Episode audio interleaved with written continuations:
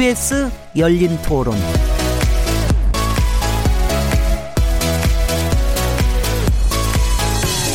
안녕하세요. 묻는다, 듣는다, 통한다. KBS 열린 토론 진행자 시민 김진행입니다.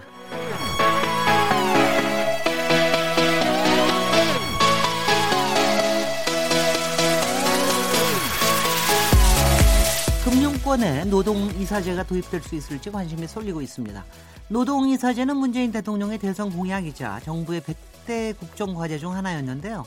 노동자 대표를 이사로 선임해서 노동자들이 기관과 기업의 경영에 직접 참여할 수 있도록 하겠다는 겁니다. 현재 서울시를 비롯해서 일부 공공기관들이 노동이사제를 도입하고 있는데요. 금융권에 노동이사제를 도입하면 채용비리나 대출금리 조작 등 불미스러운 사건을 근절할 수 있다는 기대와 또 한편에서는 기업의 가치가 떨어질 수 있다는 우려가 공존하고 있습니다. 오늘 KBS 열린 토론은 금융권 노동 이사제 도입 어떻게 볼 것인가라는 주제로 토론해 보겠습니다. 4월 9일 KBS 열린 토론 지금 시작합니다.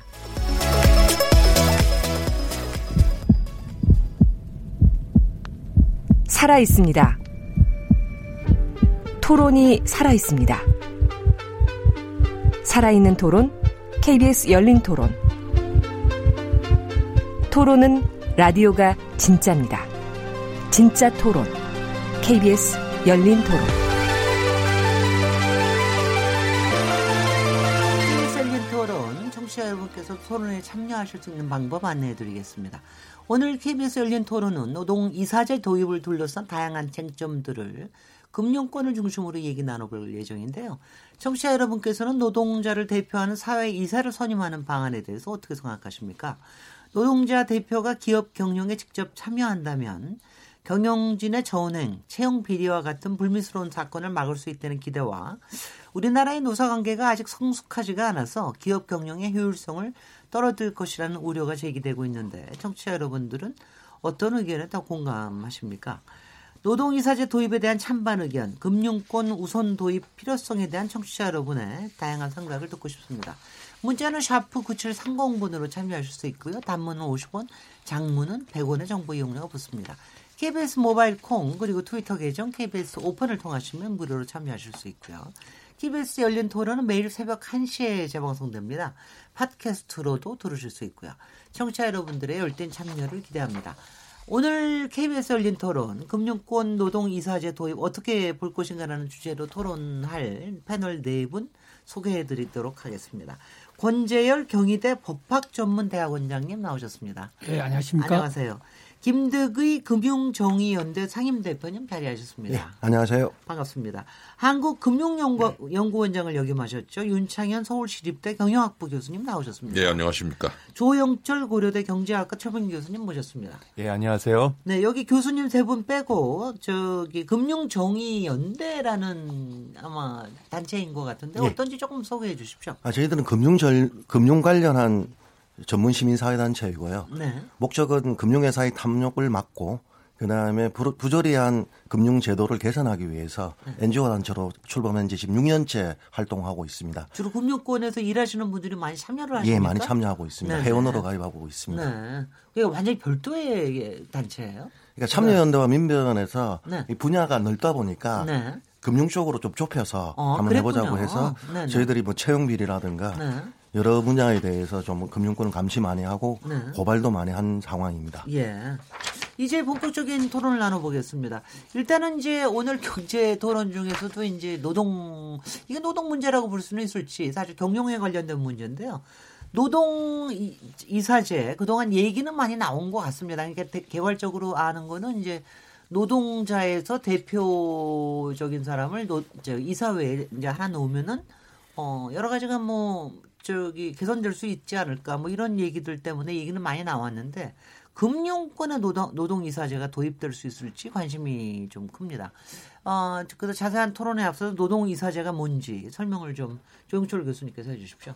예, 노동이사제라고 하는 것은 이제 문자 그대로 어, 그 회사의 그 직원 내지는 그 노동조합에서 그 사회이사라든가 이런 이사회에 이제 그 직원을 대표하는 사람을 네, 보내서 그 이사회에서 뭐 경영자 뭐 이런 것들을 어, 감시하기도 하고 하는 그런 그것을 이제 노동이사제라고 합니다. 예.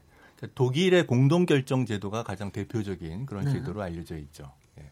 그런데 그거는 그러니까 그, 그, 그 안에 사회이사라고 그러시는 거 보니까 예. 별도의 전문가를 그냥 갖다 뽑, 뽑, 뽑, 그 뽑는 거네요. 예, 그럴 뽑아서. 수도 있고. 그러니까, 그러니까 노, 조용철 교수님을 뽑아서 예. 대표적으로 갖다 넣을 수도 있고 이런 노조에서 거네요. 이제 전문가를 추천해서 사회이사를 네. 추천할 수도 있고 네. 노조원 어, 노조원 간부 어, 간부가 어, 이렇게 그 사회에서로 들어갈 수도 있고 그건 뭐 이제 제도가 어떻게 형성되느냐에 따라서 달라지겠죠. 지금 아직 네. 도입되지가 않았기 때문에 네. 어떤 모습으로 전개될지는 이제 아, 그러니까 사회 이사제가 될 수도 있고 사내 이사가 될 수도 있다. 아니 그러니까 이사회에 이제 사회 이사가 있는데 네. 사회 이사에 한 명 정도를 네. 노조가 추천한 사람이 그 사회이사 한 명 정도 들어가도록 하는 네. 그런 제도를 검토해 보자라고 네. 이제 지난번 어, 대선 공약에서 문재인 네. 대통령 후보가 그 대선 공약을 했던 거죠. 근데 네. 맨 처음 시작할 때는 금융기관이라기보다는 공공기관. 글쎄요. 예, 공공기관을 대상으로 해서 공공기관 운영에 관한 법률 개정을 해서 공공기관의 노조 대표 내진 직원 대표가 사회이사로 한 명 정도 들어가는 이런 거를 이제 대선에서 어, 얘기했는데 사실은 이제 공문법이 개정이 안 됨으로, 안 됨으로 인해서 사실상 네. 이제 진행이 못 되고 있는 거죠. 그래서 네. 은행 은행 쪽으로 그럼 해보자라는 네. 얘기가 나온 겁니다. 정리를 조금 네, 해보면. 네, 네. 요거는 근데 조금 저 네. 김득희 상임 대표님께서 네. 아무래도 이제 그 안에 계시니까 요 지금 금융권에서 추진하는 노동 이사제가 문재인 대통령 공약한 건 조금 다르다는 얘기를 하던데 어떤 건지 조금만 설명을 해주십시오. 그러니까 선생님 설명을 해주셨는데 노동 이사제는 서울 지하철처럼 투표를 통해 가지고 뽑아서 두 명을 하는데 그건 재직자 중에서 네. 선출을 해가지고 들어가는 거고요. 노조 추천은 말 그래도 여기 계신 선생님들 아니면 네. 변호사님들 네. 아니면 전문가라 그룹들을 노동조합이 추천하기 때문에 추천을 해서 사실은 주총에서 결정을 하는 것들인데요. 네. 주총에서 지금 국민은행 같은 경우가 두 번을 추천을 했다가 주주총회에서 과반수를 획득하지 못해서 선임되지 못한 결과가 있고요. 네. 이제 그러다 보니까 지금 문재인 대통령의 공약은 공공기관을 대상으로 했던 공약이었지만 네. 금융회사 같은 경우는 공공성이 좀 강하게 중시되고 있고 특히 채용 비리 관련해서 법원에서 일괄되게 판결하고 있는 게 뭐냐고 하면 금융기관은 민간기업과 일반 민간기업하고는 다르다. 공공성이 있기 때문에 사기업과의 다른 채용 방식들로 해서 좀 더 엄하게 해야 된다라고 네. 해서 일관되게 유죄를 하고 있거든요. 네. 그 차원에서 본다 하더라도 금융기관의 공, 예, 금, 그, 금융기관의 노조 추천 이사제가 도입이 필요하다는 것들이었고요.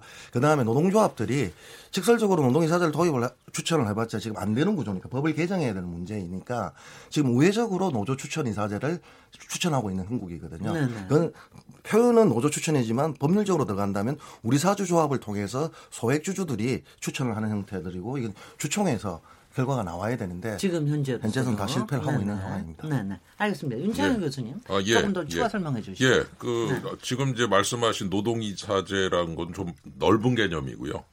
어, 그리고 근로자 추천 이사제라고 하는 것이 이제 어, 또 하나 이 개념을 확 이제 만드는 데 있어서 작동하는 그래서 한마디로 어, 노조에서 어, 후보를 추천을 하면 전문가가 들어가는 거고 네. 이사로 네. 그리고 이제 노동이사제는 그 노동자가 대표가 스스로 들어가는 것이고 네. 그래서 이제 어느 쪽으로 가든 이걸 노동이사제 괄호 열고 근로, 노동자 추천 전, 혹은 근로자 네. 추천 이사제 뭐 음. 이렇게 돼 있는데 이제 실제로 누가 가느냐는 건 좀 다른 것 같고 네. 경기도 같은 데를 보니까 좀 갈등이 생긴 게 노조 탈퇴하고 와라. 네. 이런 또 문제가 생겼어요. 경기도에 어떤 산하기관? 경기도 산하기관에 이제 뭐. 제가 이름을 지금 네. 제시를 하기 저, 저 기억을 저 하지를 못하는데 그 네. 경기도에서 이, 이재명 도지사가 이제 그런 부분을 추진하는 과정에서 네. 이제 산하기관에 있는 공공이사 개념으로 노조 이사제, 노동 이사제를 하는 과정에서 네.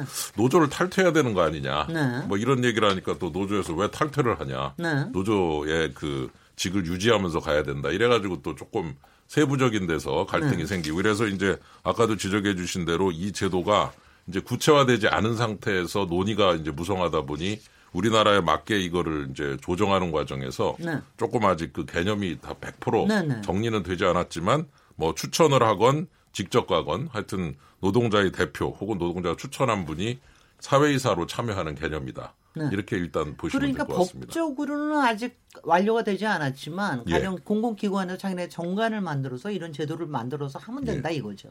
그래서 일부 예. 공공기관은 이미 도입을 조금 해서 하는 데도 있고 예. 그런데 지금 저는 굉장히 궁금한 게 왜 하필이면 금융권에서 지금 먼저 이 얘기를 하고 있는 겁니까? 아직 법적인 것도 없는데 혹시 아십니까?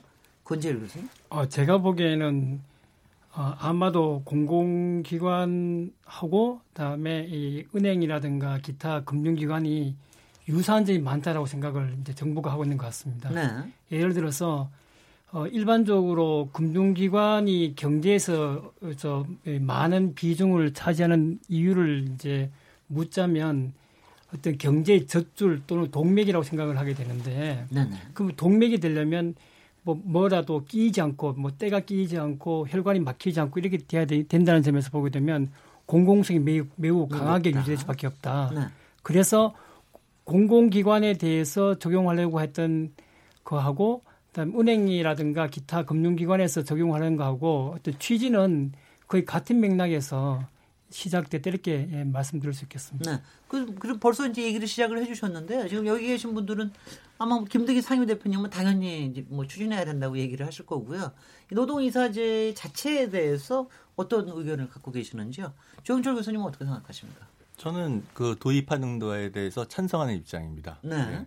그러니까 독일에서 이제 1951년에 몬탄 공동결정법으로 이제 석탄 철강 산업에서 공동결정제도가 도입됐고요. 네. 그래서 성과가 괜찮으니까 1952년에 경영조직법에서 이제 이 500인 이상 전체 유한 책임 회사 전체 다 이렇게 도입하기 시작했거든요. 아, 그래요? 독일은 경영 이사회와 감독 이사회로 이렇게 구분되어 있습니다. 이중 이사회 체제예요. 그래서 네. 경영 이사회가 우리가 알고 있는 어, 최고 경영자들, 뭐 음. 경영자들을 말하는 거고 감독 이사회에서 경영자들을 뽑고 이 사람들을 해고할 수도 있고 이 사람들을 감시하는 우리로 치면 이제 사회이사 같은 그런 네. 이중 이사회 제도거든요. 근데 감독 이사회에 500인 이상 어, 유한 책임 회사 같은 경우에는 한 3분의 1 정도를 노조 내지는 직원의 직원들이 추천을 하는 3분의 1씩이나요? 네, 네, 들어갑니다. 네. 그리고 어, 2,000명 이상이 네. 대기업들 같은 경우에는 2분의 1 이상을 2분의 1을 그 노조 추천 내지는 직원 추천가 네.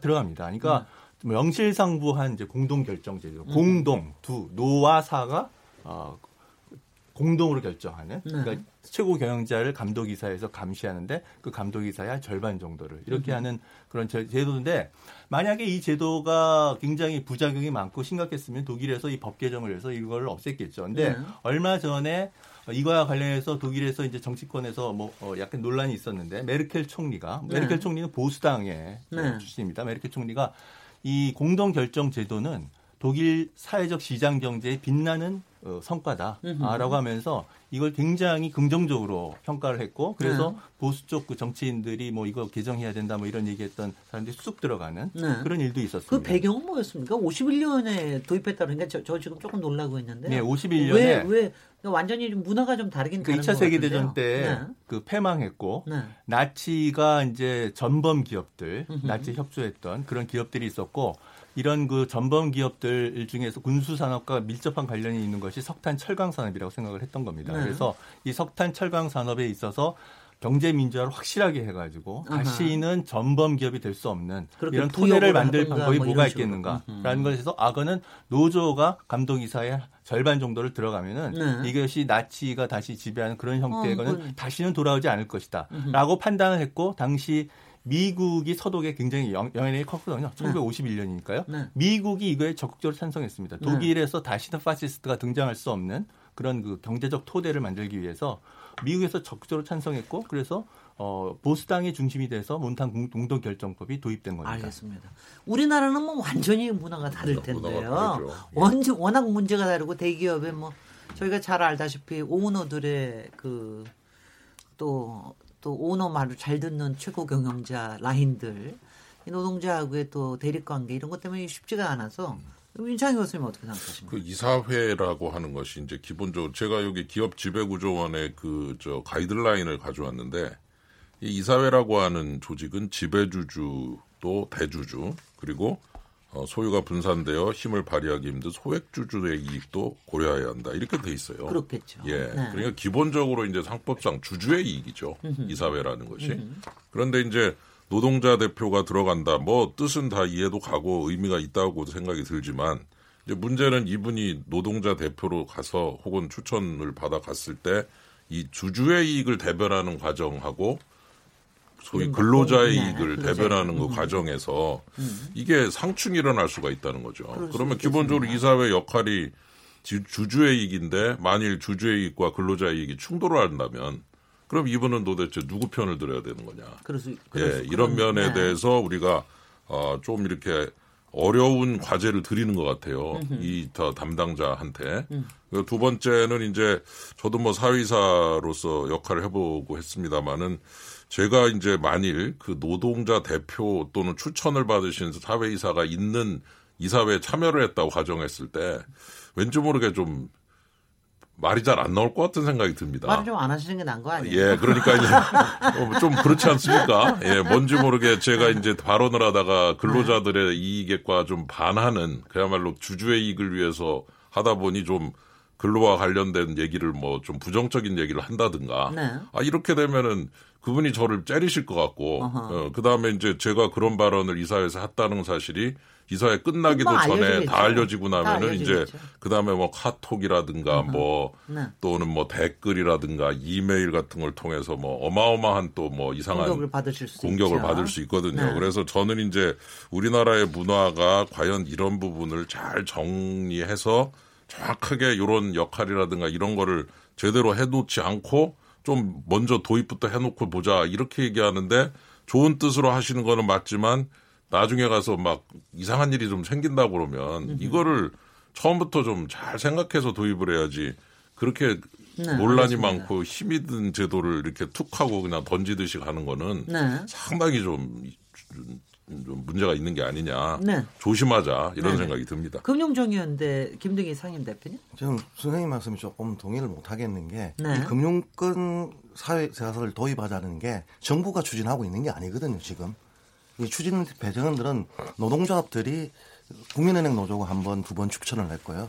올해 초 기업은행이 한 번 추천을 했고, 네. 곧 이제 산업은행이 이제 또 사회이사 한 분이 이가 그만두시기 때문에 추천을 하는 과정에서 그 노동조합들이 추천을 하는데 이게 형식은 노조지만 사실 형식 내용으로 들어가면 우리 사주조합, 우리 사주조합은 뭐냐면 노동조합들이 우리 사주조합 주주인 거예요. 그렇죠. 그러니까 주주의 주식권을 가지고 있는데도 불구하고 지금 소액주주의 이익을 반영하시자고 했는데 우리나라의 상법상 소액주주들이 추천한 이사가 되는 경우가 저는 별로 못 봤거든요. 그다음에 또 하나가 지금 사회이사가 이 제도가 도입될 때 경영권 감시라는 제도가 원래 목적이었고 네. 이런 논쟁이 있었어요. 맨 처음에 사회이사 제도가 도입될 때왜 네. 전문가 그룹이 들어오느냐, 이 기업 기밀이 유지되는 데서 불안한 거 아니냐 이런 논쟁에서 왔는데 금융권이 이렇게 나오게 된 것들은 황제 경영을 했습니다. 사실 박정희 대통령보다 더 오랜 기간에 집권하셨던 분이 신한금융의 낭찬 회장 같은 경우가 있었고요. 네. 이제 그분이 물러나면서 물러나게 된 과정들이 생겼는데 혼자 물러날 수가 없으니까 후, 후임자를 같이 기획 고소를 했고 그게 편파적 수사로 인해서 일어났던 게 신한 사태라고 네. 우리가 알고 있거든요. 그 과정에서 왜 랑찬 회장님이 남산에서 이명박 당선자 시절에 3억을 줬느냐. 그러니까 남산 3억의 논란도 생기게 된 거였고요. 네. 대구은행 같은 경우에는 뭐 채용 비리에 앞서서 상품권을 꽝을 내서 비자금을 조성해서 관리를 했다. 네. 뭐 이런 것들에서 지금 구속돼 있는 상태인데요. 근데 이분이 작년에 회장직은 사퇴했지만 사회 이사직은 얼마 전까지 유지를 하시다가 지난주에 이제 이사 임을 하겠다니까 사퇴를 했는데 사실 금융권이 알게 모르게 통제가 된다고 생각하시는데 문재인 정부 이후에는 전혀 통제가 되지 않고 있고 채용 비리로 인해서 구속 그 재판을 받고 있는다 하더라도 1심 재판을 받고 계신 분이 수장이 신한 하나은행이 있었거든요. 네. 근데 이 두 분들은 옛날 같으면 다 사표를 냈는데 사표를 내지 않고 무죄 추재 형식을 통해서 지금 재판을 받고 있는데 그 과정들이 다 은행 돈으로 지금 내고 있는 거예요. 네. 그다음에 CEO가 연간 한 20억 정도 됩니다. 네. 그런데 임직원들은 기소만 되면 직무에서 배제당합니다. 금융권 회사들은. 그러니까 이런 구조들 속에서 황제 경영을 하고 있는 저분들을 제대로 좀 견제하고 간섭할 수 있는 게 뭐냐. 그러니까 노동조합이 자료를 달라 해도 자료를 잘 안 주시는 거예요. 네. 그게 뭐냐면 원스타 같은 경우가 주가 조작을 했는데 그때 인사들 다 찬성을 했습니다. 음흠. 주가 조작을 한 왜? 외환은행 이익이 더 크기 때문에. 근데 외환카드의 주주들은 피해를 보았기 때문에 그 주가 조작에 대해서 소송이 들어가 있는데 400억을 론스타한데 물어주게 되었는데 저희들이 사회 인사님들한테 편지도 보내고 레터도 보내고 이거 주주 소송 하셔야 된다. 네. 부당한 이익 때문에 한국에서는 법원까지 판결이 났는데 그런데 어쩐 일이신지 아직 안 하시고 계시거든요. 그게 한 5년 정도 걸쳐 있는데 아니, 저는 그래서 사회이사님들 같은 경우가 네. 지금 독립적이냐에 대한 문제들이 좀 생기고 시작을 했고 그러다 보니까 뭐 CEO한테 결국 임명을 받은 거 아니겠어요? 사회이사 그래서 지금 뭐 금융행정협의회 같은 경우에는 시위하는데 포획당하고 참호가 구축돼 있다. 네, 이, 네. 이, 정도까지 지금 평가를 행정 그, 금융행정 혁신위원회에서 했거든요. 네. 그러니까 이런 과정들 속에서 오다 보니까 노동조합들이 노동이사제는 아직 법이 통과가 안 되니까 될 리가 만무하고 현행법에서 지금 허용하고 있는 우리 사주조합을 통해서 추천을 해서 이제 들어가자 이런 알겠습니다. 방식을 좀 하고 있습니다. 사실관계를 좀 하나만 네. 제가 얘기할게요. 그 아까 네. 소액주주 이익을 제대로 대변하지 않으셨다고 그랬는데 아니 아니요. 제가 말씀드린 거는 소액주주 네. 이익을 대변한 게 아니라 네. 소액주주가 추천한 이사가 있냐 이사가 있습니다. 국민은행에요. 아니, 국민은행에 이사, 아니 무슨 말입니까? 그 정확하게 아셔야죠. 그 네. 국민은행에서 그 행장과 회장이 갈등을 빚어갖고 둘 다 고만둔 사건이 있어요. 징계를 네. 받고 그리고 나서 회 저기 회사에서 이, 사를 추천을 받았을 때 그때 그 제가 알기로 김상조 공정위원장 그리고 장하성, 장하성 두 네. 분이 추천한 분이 지금 사회사로 가, 그때 갔어요. 아니, 제가 말씀드리는 그러니까 소액주주의 가 추천한 사람이 간 얘기 없다라고 얘기하시면 안 되죠. 아니 저는 소액 주주가 추천을 해서 예, 갔다는 예. 것들은 예. 김상조 교수님이나 장하성 교수님이 그때 그분들이 소액 주주의 역할들을 하신 게 아니잖아요. 소액 주주 KB가 전사 가격... 전사 단태가 일어나 가지고 다 물러나고 금융위원회는 사회 이사들 다 사표하라고 했어요. 사표를 내라고 했는데 버, 그다음에 새로 버티고 있으니까 임명하는 과정에서, 과정에서, 이쪽 과정들의 한파를 내빈 거죠. 그게 소액 예. 주주 예. 형식은 소액 주주 자격으로 하셨지만 아니, 무슨 말씀입니까? 한 주를 가지고 계셨고 주수를 가지고 계신 분이 소액주주 자격으로 추천을 했고 제가 그때 심사를 한 사람입니다. 아니요, 저는 알아요. 저도 그때 초청을 그러니까 자문을 네, 받았습니다. 그러니까 저는 그러니까 심사를 했기 때문에 그 그룹이 헤드, 헤드헌터들이 A 그룹, B 그룹 아니 근데 지금 말씀하시는 말씀하시는 게 하여튼간에 그렇게 우리 사주처럼 예. 우리 주를 가지고 있는 사람이 예. 또 서, 저 사외 이사로 노동 이사로 네. 추천이 될 수도 있다라는 네. 그런 뜻 아니겠어요? 그러니까 얘기는 말씀 뭐 저 이미 전례가 어느 만큼 있다 이렇게 볼 수가 있는 것 같은데 예. 권재일 교수님 어떻게 생각하세요? 특수한 상황이었다니 말씀을 네. 드리는 겁니다. 특수한 상황 같습니다. 장하성, 김상조 얘기 나오는 거 보니까 굉장히 아니, 특수한 거. 그분 네. 말고도 다른 분들이 있었어요. 있었어요. 예, 예. 예. 권재일 예. 교수님. 예. 네. 어, 저도 어, 기본적으로 이 금융기관에서의 어떤 노동이사제에 대해서는 반대하는 입장을 예, 취하고 있는데요. 뭐 여러 가지 이제 이유를 들 수 있겠지만 어 아까 전에 그 독일에서의 뭐 공동 결, 결정법을 이제 말씀을 하셨고 독일은 또 우리나라와 달리 이제 그 우리나라는 이사회가 한층 단층 구조이지만 독일은 2층 구조이고 그런 차이점도 있고 독일도 한때 1970년대에 이 공동결정제도에 의해서 노조 또는 노동이사가 기업의 자유를 침해한다라고 네. 해서 헌법 소원을 낸 적이 있었습니다. 네, 네. 물론 있었을 것 같습니다. 예, 결론은 네. 결론에서는 합헌은 나왔지만 네. 그 자체는 뭔가 그래도 네. 문제가 있다라고 하는 어떤 의식이 있었다는 아니, 생각이 기업들은 당연히 싫어할 것 같아요. 예, 예, 예, 예, 기업 쪽에서는 예 그런 점도 있고요. 또 한 가지 이제 예를 들어 보게 되면 1990년대 뭐 이제 말경에 우리나라가 IMF를 맞이하면서 이제 기억에 남는 것 중에 하나가 제일은행의 주주들의 주식을 완전히 다 소각시킨 적이 있었습니다. 네. 네, 그러면 이 말은 뭐냐 하게 되면 어, 지금 현재 금융산업의 구조 개선을 가는 법률을 보면 이 적기 시정 조치라고 해가지고 이제 금융기관이 부실화될 경우에는 주주들이 가지고 있는 주식을 완전히 그냥 불태워 없애버리는 소각을 시킬 수 있게 되는데요. 네. 그렇게 그 말은 이제 여러 가지 이 그 소각에 대해 가지고 여러 가지 어떤 뭐 학설 정당생활 학설이 있긴 있지만 널리 알려진 학설은 왜 주주가 제대로 경영진을 감시하지 않았느냐 네. 이걸 근거로 해서 거기에 대한 어떤 사후적인 조치로서 이 주식을 다 소각을 시키게 되는데요. 이 말은 과연 노조에서 추천한 분이 또는 노조에서의 대표가 이사회가 됐다, 이사회에 들어왔다라고 했을 때 과연 주주 이익을 대변할 수 있을 것이냐. 이, 이, 이 점에 대해서는 굉장히 좀 회의적인 부분이 있지 않을까 이렇게 생각을 한다는 겁니다. 네네. 아니 근데 조금은 저기 몇 가지를 조금 제가 이해가 안 되는 이해가 안 된다기보다는 조금 더 이해하기 위한 질문들을 좀 해보겠습니다. 지금 현재 요번에 이제 노동이사제가 되는 건 사회이사가 되는 게 기본이고요. 근데 우리나라의 이사회 제도는 그러니까 그 독일처럼 두 층으로 돼 있는 건 아닌 모양이죠. 하나죠. 하나로 돼 있는데 그러니까 하나에서 그 안에서 경영적인 결정 또 감독권적 결정을 다 하게 됩니까?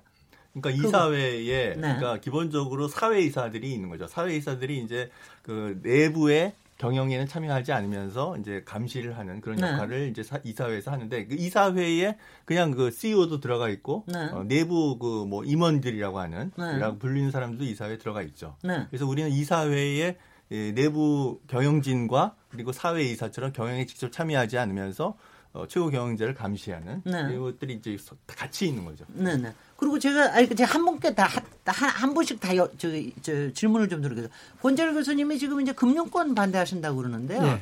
금융권의 노동 이사제는 반대해도 혹시 다른 뭐 공공기관이나 이런데 노동 이사제는 찬성하십니까? 아니면 금융권을 특별히 반대하시는 겁니까? 이제 제가 그 반대하는 분야는 기본적으로 이제 금융권이고요. 네. 그다음에 이것이 이제 민간으로 확장을 한다라고 했을 때 그때는 좀 더 두고 볼 필요가 있다라고 생각을 합니다.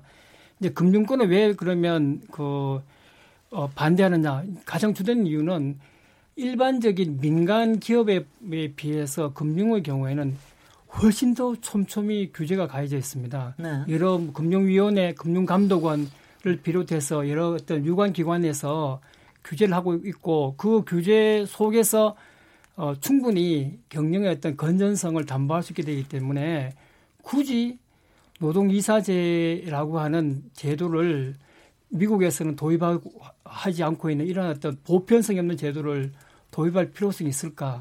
라고 지금, 지금 예, 보니까 미국식하고 독일식하고 싸우는 것 같은데. 아니요, 독일식은 아니고요. 지금 네, 네. 이 경영참가 네. 제도를 도입하고 있는 나라가 유럽의 한 15개 국가가 됩니다. 그러니까 네. 여기에는 동공기가 민간기업 다 도입한 게 뭐 독일, 스웨덴, 프랑스, 오스트리아, 덴마크, 핀란드, 네덜란드 그리고 우리나라보다 1, 인당 국민 소득이 훨씬 낮은 동유럽에 있는 국가들 해서 한 네. 15개 국가가 되고요. 그러니까 유럽의 노동 모델이 확실히 그렇죠. 그러니까 우리에. 미국에서 네. 이런 제도가 없다고 해서 보편 모델이 아니다. 이렇게 얘기하는 것은 오히려 미국이 예외적인 국가라고 얘기할 수가 있죠. 그래서 그 어, 이들 나라에서도 주주 이익을 중시하는 주식회사 제도에 이런 제도가 다 도입되어 있는 겁니다. 아, 예. 제가 아, 제가 한, 한 말씀만. 예, 예. 제가 드리고 싶은 말씀은 음. 노사가 합의를 해가지고 노조 추천 이사제 또는 노동 이사제 도입하는 것에 대해서는 누가 그렇게 왈가왈부할 일이 없습니다. 네. 이것을 법적으로 예, 제도화해서 들어온 것 자체에 대해서는 그거는 바람직하지 예, 그것은 않다. 예, 바람직하지 않다 생각합니다. 그런데요. 어떤 경우에는 제가 윤창현 교수님께 예. 또, 그, 또 질문 먼저 제가 이해하기 위해서 어, 시청자를 예, 예. 대신해서 예, 예, 질문 드리는 겁니다.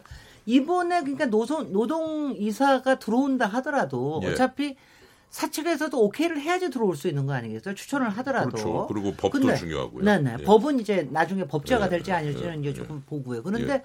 이거 보면은 여기에 들어오는 사람들이 음. 뭐 기껏해야 한 명 뭐 일 거 아닙니까? 음, 예, 예. 어, 이렇게 한 명 들어오는 게 무슨 효과가 있습니까? 근데 아까도 말씀드린 대로요. 네. 그 뒤에 권위랄까 네. 또는 어떤 그 뒤에 어떤 대표하는 그 근로자, 지지 세력. 근로자 그룹들이 그렇죠. 만 오천 명이 네. 만 오천 명이 추천한 분 한 분이다 할 때 어떤 다른 사회에서는 뭐 주주 주주가 추천했다고 할 때 그 근로자 만 오천 명을 대변하시는 분의 힘은요. 네. 저는 뭐 그 아직은 저 구체적인 사례를 정확하게는 제적을 하긴 어렵지만 아마 음.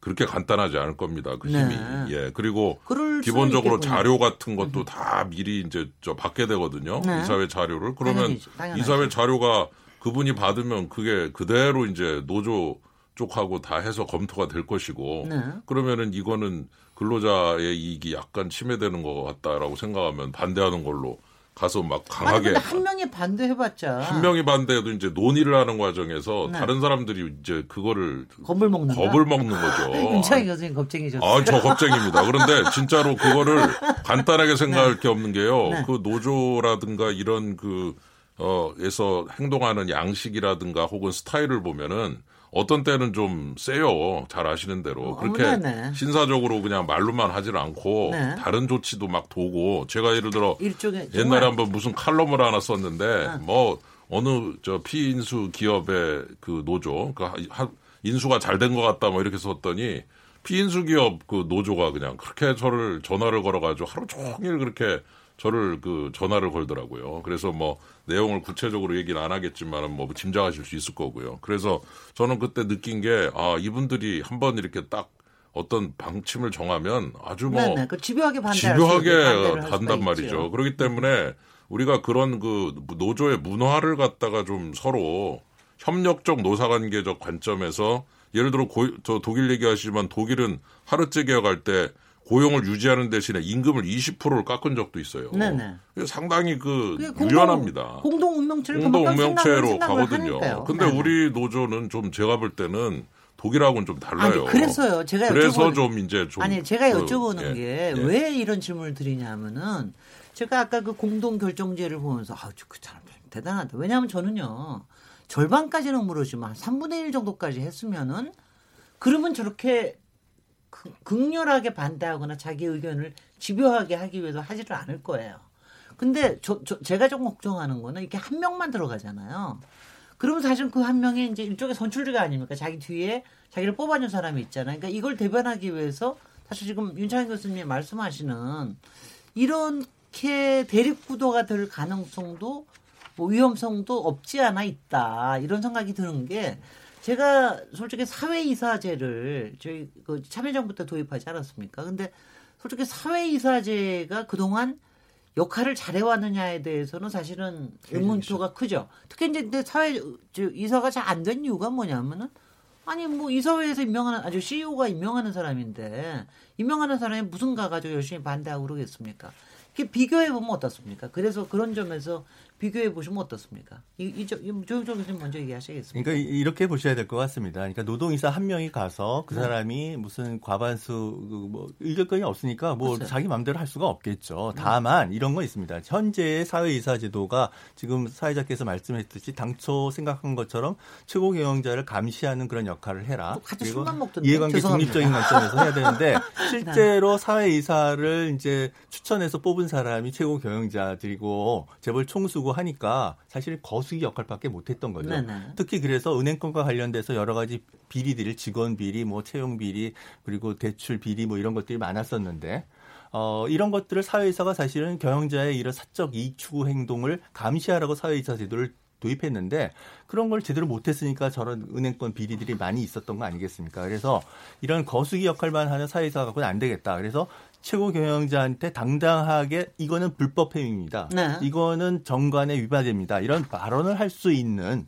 그러니까 사, 어, 노동자 대표 사회이사가 들어갔다고 해서 은행의 경영 방향을 A 방향으로 가야 된다, B 방향으로 가야 된다 이런 역할은 전혀 못하는 거죠. 그건 저, 불가능한 네. 거고 다만 경영진이 불법적인 행동을 한다든가 이건 불법의 소지가 있는 행동을 하는 것은 노동 이사가 알면은 골치 아파지니까 그런 행동은 감히 할 수가 없는 거죠. 그러니까 이런 것 정도는 견제하는 그런 역할을 할 수가 있는 거죠.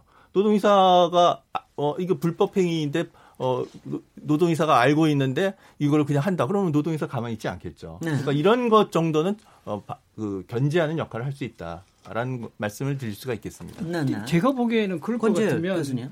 사회 이사 제도를 보완하거나 개선하는 것이 더 바람직하지 않을까요? 네. 예, 왜냐하게 되면 말씀 지금 현재의 상법에 따르면 사회 이사가 뭐 되지 못하는 결격 사유를 아주 아주 자세하게 적어두고 있습니다. 그러면 이 사회 이사가 제대로 사회 이사 임명 방식을 아주 그 사회 이사 자격에 관해 선임 선임과 저기를 방식 자격 적격에 네. 관해 그런데 네.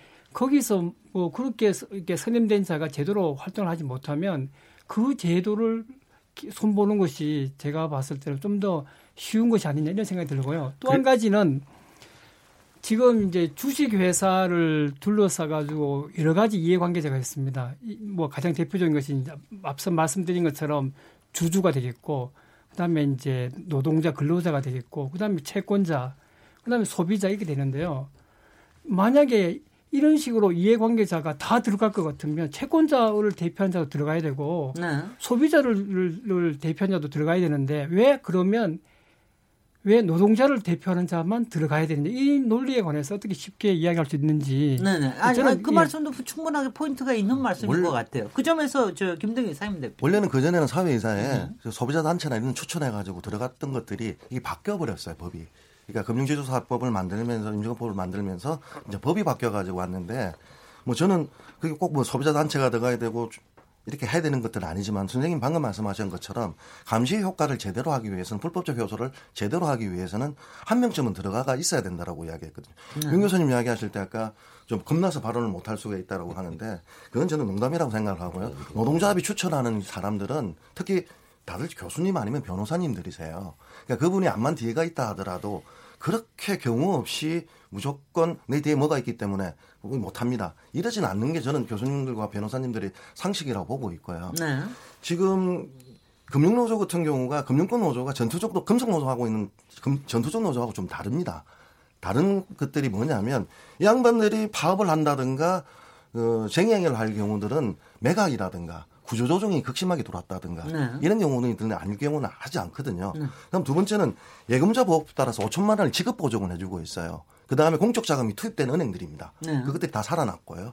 그럼 국민세금 입장에서는 저것들이 어떻게 운영되냐에 대해서 보고 싶은데 저는 노동추천이사제라고 지금 한 단계를 낮춰서 지금 말씀을 드리는 게 이거라도 한번 시범적으로 도입을 해서 어떻게 운영되는지에 따라서 특히 금융권 노동조, 그러니까 금융권에서 도입되는 것들은 저는 정당성이 아주 높다고 보고 있는데 공공기관은 지금 법을 개정해야 되는데 자유한국당이 반대를 하고 있다 보니까 네. 저는 법 개정이 좀 쉽지 않다고 보고 있고요. 네. 그러다 보면 우선적으로 도입할 수 있는 데가 어디냐라고 생각했을 때 금융회사였고 그게 기업은행과 산업은행이 나왔던 이유는 이게 사회이사지만 주주가 임명 투표를 하는 게 아니라 법에 따라 가지고 기업은행과 산업은행의 사회에서는 금융위원 그러니까 각 은행장들이 제청과 금융위원장이 임명하다 보니까 문재인 정부의 공약과 그다음에 금융권의 공공이사 공공성에 부합되기 때문에 여기서라도 해야 되는 거 아니냐라고 네. 이제 배웠고 지금 일괄적으로 법을 제도를 개선하자 이건 아니, 아직은 아닌다. 이 말씀을 좀 드리겠습니다. 아니 그저 저 지금 이제 현재 국회에 계류되어 있는 법이 발의된 법 법이 있는데 이 부분에 대해서는 뭐 거의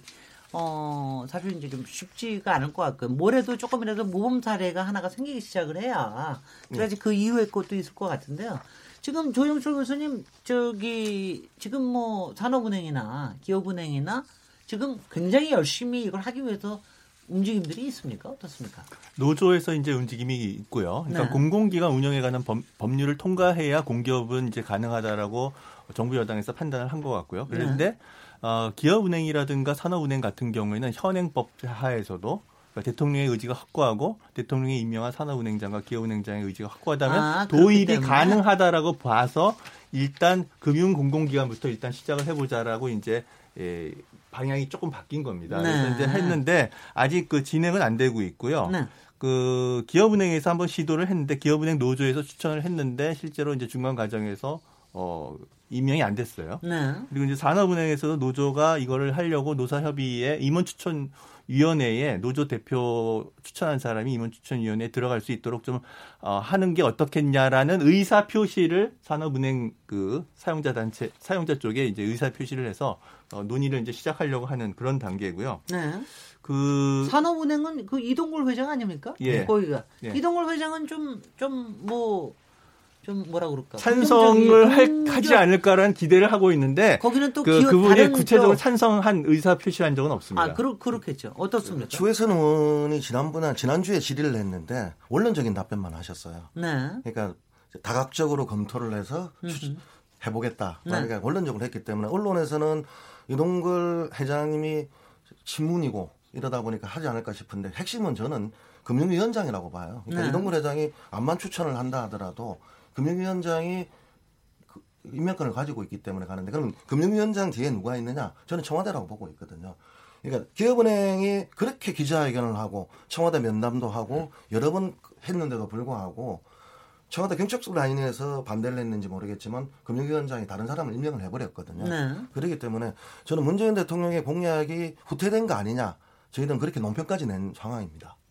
아니 근데 지금 말씀하시는 거에 그거는 조금 적절하지는 않아 보이네요. 누구 뒤에 누가 있고 누구 뒤에 누가 있어서 거기서 오케이하지 않았기 때문에 이 조금은 이제 순화시켜서 말을 좀 네. 하시는 게 좋을 것 같고요. 조금 제가 추가하면요.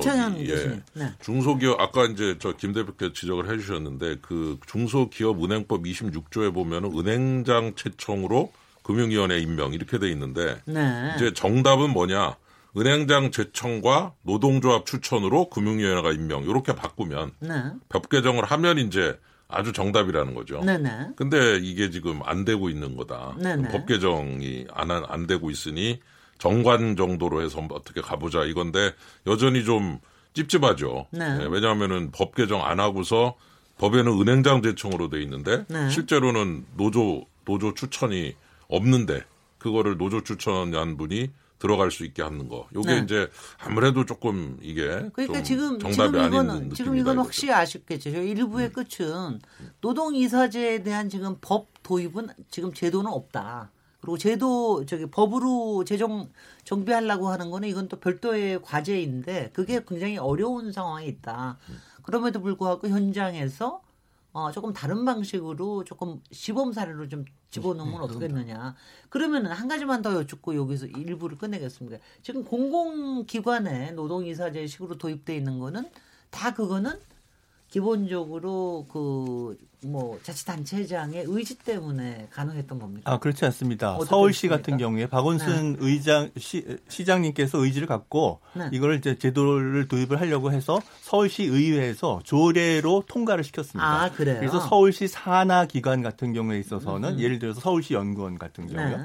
100명 이상 조직의 경우에는 노동이사를 1명 음. 그리고 300명 이상의 산하 기관 같은 경우 노동이사 2명을 둘 수 있도록 그렇게 조례를 통과시켜서 알겠습니다. 법적 근거에 의해서 실행하고 있습니다. 있습니다. 우리 그, 요, 그 부분의 효과성과 그 다음에 성과에 대해서는 저기 2부에서 그거부터 시작을 할 텐데 하나를 꼭 얘기하셔야 되겠답니다. 네. 김두기 상임 대표. 네, 다른 게 아니고 저희들이 여론조사를 한 게 있었는데요. 그러니까 소액주주 및 우리 사조조합 추천 이사를 사회이사에 포함한 금융권 사회이사 학대에 대해 금융정의연대가 글로벌 리서치 의뢰에 전국 19세 이상 남녀 1,000명을 대상으로 2017년 11월 12일부터 13일 이틀간 전화 면접을 통해 네. 95% 신뢰 수준의 플러스 마이너스 3.1% 포인트로 조사했더니 네. 금융권 개혁을 위해 사회 이사를 확대해야 된다가 66.9%가 나왔고요. 네. 경영권 침해가 될 수 있어 사회 이사를 확대하면 안 된다. 25.5% 여론조사 결과가 나왔는데요. 네.